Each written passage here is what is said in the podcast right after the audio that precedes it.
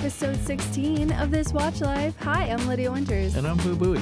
And today we're talking about Turning Point watches. Again. Well, well, I mean, yeah, it is again, but it's just my turn. yes, it is your turn. And you got to go first because I was too lazy to do mine. yeah, that seems to be a recurring theme. Yeah, I'll You're just like, oh, let's do this. But you know, it could be two episodes. You go first. Well, you know that age age old adage: Mm-hmm. first is the worst, second is the best. Is that an age old adage? yeah, but then it's third is the one with the hairy chest. So I don't know how it What? goes. Where did this even come from? I don't know. Didn't you ever say that when no, you were a kid? Oh. definitely not. I, I- guess it's not as age old as you thought. No, it's not as age old, and it probably doesn't go across cultures and languages. So yeah, it's not. probably very Florida. So turning point watches. Yes.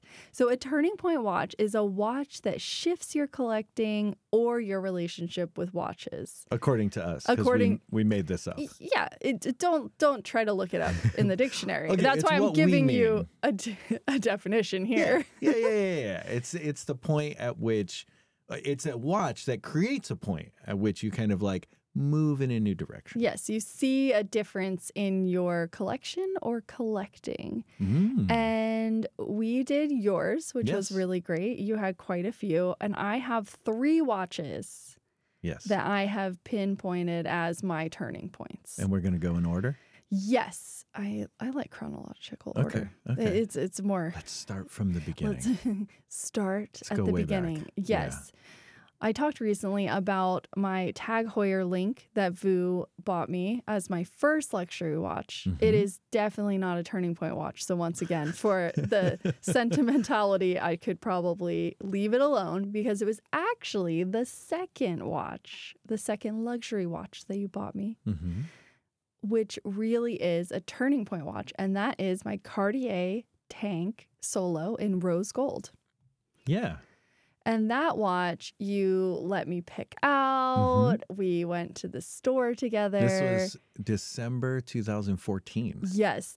And you were like, pick a watch. Mhm. And of course, I wanted to go with a Cartier. And it was also special. It was so special that even when you gave me the watch that I knew I was getting because it was going to be for, towards Christmas, I still cried. You had picked it out. Uh, yeah. yeah. And then you made me put it in a box and wrap it and hold on. They wrapped it at the store. Okay. But you made all that happen.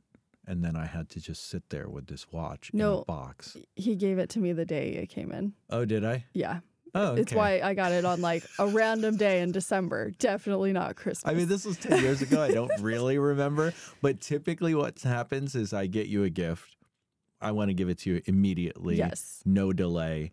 And you make me wait at least some amount of time before giving it to you, if not until the day that it's supposed to be given, Yes. supposedly Yes. by the rules. But either way, you don't remember. So no, it's fine. I guess I didn't remember. so that worked out. Okay, about this watch. Yes. So this watch really, I'm calling it a turning point watch because it completely shifted how I felt about watches. Yeah. All of a sudden, like, this is the watch where if I didn't have a watch on my wrist, I felt weird. Like, oh, this, like, why, where's my watch? I need to go back and get it. So it created this relationship of like the romanticism of like putting on the watch every day, Mhm. looking at the watch, Mhm. thinking about the watch. This is so beautiful. I can't, im- like, I never thought I'd have something like this. It really created the routine actually around putting a watch on my wrist and that this is something that I needed and wanted to do all the time. Except this, the part where you, you said it. No, yeah, I did set it all the time. Oh, so you used to set all the time and recently you don't. Wait, it's quartz, so it just stays set. Yeah, but also, I mean, a Cartier is pretty loosey goosey. There's no, there's no minute markers. The, wait, the, There's no, no, there's minute markers on that, aren't there? well, yeah, but I mean more like, like to the minute, yeah. to the minute markers. yeah, there's no second hand. There's no seconds hand. Yeah. So you're got it's it is a bit loosey goosey anyway. Okay. You're off by a few minutes. So this was the watch that essentially just turned you into a person who wears watches all the time. yes, it really Yeah, it was the watch that I always say this is the watch that got me into watches. Yeah. It's the watch that propelled me very quickly after to buy my first Rolex, uh, Mhm. which was a date, date just because I realized I wanted to always have a watch on. hmm But the one thing is a Cartier Tank Solo in rose gold is not a, a gotta go anywhere, do anything watch. No, it's not. It has low water resistance. It has a leather strap. There are things that it's not best for. It's a precious metal case. It's like Mm-hmm. actually all the things that are not. I bet you go some people have anything. worn it as a gata. I mean, you wouldn't wear it swimming, Yeah. but aside from that one activity of being in water, I'm sure there are people who have worn their Cartier tank everywhere else. yeah, that's true. But Yeah. that is my first turning point watch. That's pretty cool. That's a good turning point. 2014 December. Then we go quite a while Mm-hmm. into the future Mm-hmm. to Not without watches, no just because without turning point watches. Well, actually, the interesting thing is, so after I bought the the Rolex Mhm. Datejust, which was right after, and that was my later. first luxury watch purchase myself. Mhm. I didn't buy any more watches until the next watch. Hmm. You bought me watches. I bought you watches. I bought watches for you. Yeah. So like I but you didn't buy yourself a I watch wasn't- for a long yeah time. until January 2020, which was exactly five years after I had bought myself the Rolex Datejust. hmm And the thing was, like a good watch owner back then and a first time watch owner, and definitely not what I do now, it was five years and I was supposed to service it. So Yep. I sent it in to be serviced. Right when we were going on vacation. Yeah, which is funny. I thought it would, like, I don't know, fall apart because I could have waited two months. Yes, it wouldn't have been a big deal. But, but you were like, nope, it's got to go. like I bought it January 5th or whatever. I took it in January 5th. I was like, here you I go. really do think it was almost to the day that you it brought was it in. it was. I really Yeah. thought that I don't know that it would just like fall apart on my hand, Yeah. water's leaking in, like Yeah. it just like implodes. I mean, before going on vacation, after five years, I would say since snorkeling and swimming what Mhm. were in the in the plans, then it would have made sense to at least get it tested. Yes. But you didn't I didn't need do to, that. I sent it away. Sent it in. And then I still had to get the new watch I bought Mhm. tested because it was a vintage, a neo vintage mini sub, a Tudor mini sub. Yeah. And I looked back because it was like, I really could not remember why did I decide on a mini sub other Mhm. than the fact that we were going on vacation to Vietnam. I wa- wanted to have a watch that I could wear in water. Yes. So I was like, is was that it? But then I looked back and actually we were looking at. You looked at your old text messages. Yes. Yeah. We were looking at the old Tudor Black Bay series hmm and the basically before the five link, so the oyster bracelet. I don't know what they call an oyster. don't know. Yeah, Three link. three, maybe. I think so. Oh, a three link. Yeah. Okay, I wasn't sure if you were guessing. No. Uh, I mean, I am guessing, but I, I, anyway. anyway, I Vu had been there looking at a BB58 at the Mhm. time, the guilt, and you sent me a photo of all the the black bays, and I was like, oh, I think I would like a little 32. I had really gotten, I wanted a little a, a little smally Yeah. for my wrist. I think because we were we were traveling, and it Mhm. just felt like it would be fun and have Yeah. something different because my Datejust was a 36. I wasn't at the time going up in size. no. So I thought, like, let's go for a really cute diver. When I looked through our messages, I had sent like old Omega Seamasters, Mm. an old Rolex Yachtmaster, and after looking at the the BB32, which I I just didn't feel a connection with, Mhm.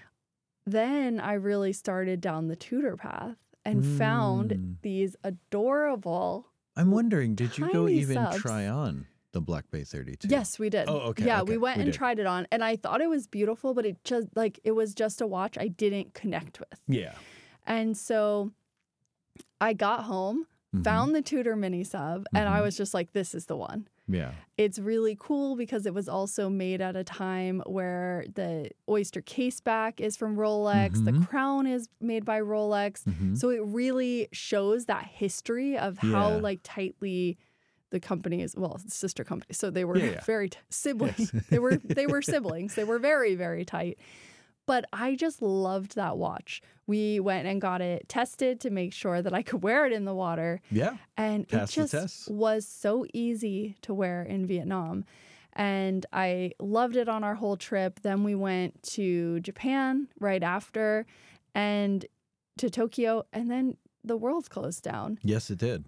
While we were on our trip, Yeah, while we were on our trip, it was closing. it was yeah, things were we had to escape. yes, things were definitely starting to feel like okay, like this is something big and very global. But when I bought the Tudor mini sub, that actually that start of 2020, adding in the pandemic, adding in just l- listening to a lot of watch podcasts, that really like propelled me into like watch collecting. That's where I started buying myself watches. In That's Tokyo, true. I bought myself an IWC. So I was very quick like it was like I bought one, I bought two, I bought like It kind of it kind of flowed after that. it, yeah, it, so it, it opened up your watch collecting desire, like your desire to own more than just a couple watches. Yes, and that was the first time my watch collecting was more like spurred on from myself Mhm. because I had only purchased the Rolex Datejust at that point. Yeah. And So then you- this you- was like Cartier collecting- and Rolex combo kind of were your two watch collection. Perfect Even though I had bought you a couple of Nomos Mhm. watches in for milestone like birthdays and other milestones. Until you got your Tudor, you didn't consider yourself like someone who was collecting watches. No, I didn't. hmm And then as soon as I got the the Tudor and then quickly the IWC. I really like that sort of succession. Yeah. In my watch collecting journey, it's always like a one two. Yeah, yeah, yeah. Oh, Yeah, that's true. You got the tank, and then immediately the Datejust. And you got the mini sub, and then immediately an IWC 3706. Yes, uh, pilot's watch. And, Yeah. and so I feel like that sort of set me on the path. It also was when I reached out to Kat and Catlin from 10 and 2. I was listening to their podcast and then you you go forward a year and that's when I started my watch Instagram and Mhm. then like all hell broke loose at that point. Just so many watches. I Well- was looking and well, I was like, on. "Whoa." So okay. you still have one more watch. yes. One more turning point watch. One more turning point watch. And I decided that my last turning point watch is my Rolex Oyster Perpetual Turquoise, hmm which is my 36 mil. first colorful, not my first colorful watch, but my first really bright colorful watch Mhm. because y- you had already, Is it for your first OP? yes, Okay. And my first OP. And Now, no, most people don't talk about their first OP. yeah, I guess that tells you all you need to know. a bunch of Rolex Oyster Perpetuals. But yeah. So what's interesting about this watch, I had tried to get you into the OPs when, especially when the colorful series hit. And your initial response to that was, I own a Datejust. The OP is the same thing. Yeah, I don't have that opinion anymore. I just I just wanted to make sure you that always, everyone you knows. always, everyone knows. you tell everyone. Vu's like, "Hi, uh, my name's Vu Bui. Lydia didn't like oyster perpetuals, and now she owns four. now she owns four. So I just wanted to let you know this is just Vu's standard opening line now.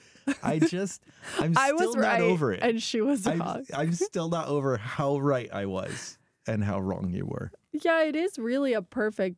It is a perfect watch for me. Yeah. But this was in July 2021. I Mhm. had gotten into the watch community. 2021 was a banger year. Mhm. for watches because I was starting on Instagram, seeing all these cool things.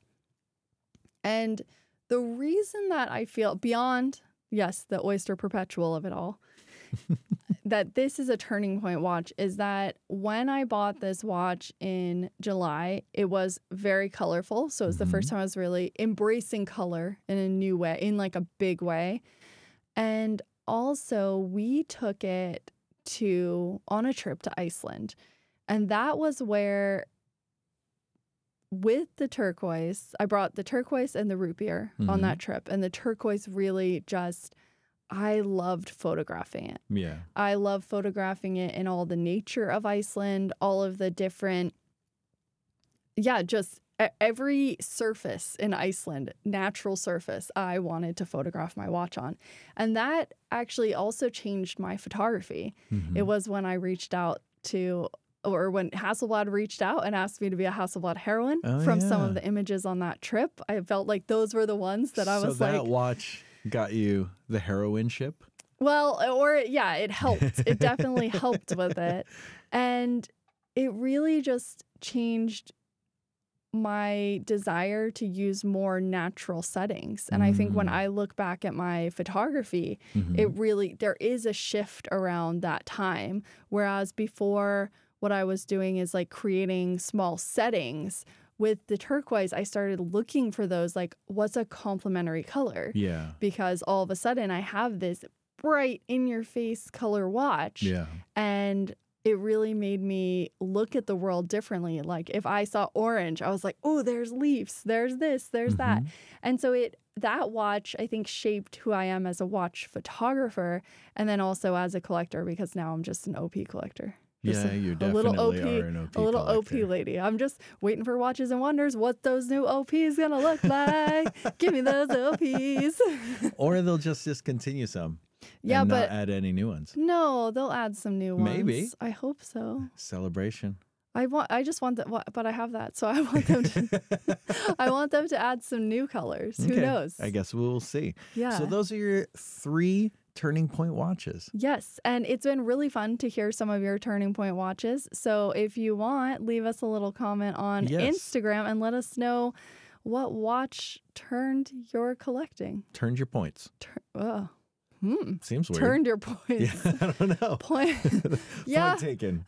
Point taken. We're getting oh, outta here. no. Bye, everyone. Have a wonderful day. Bye. Bye.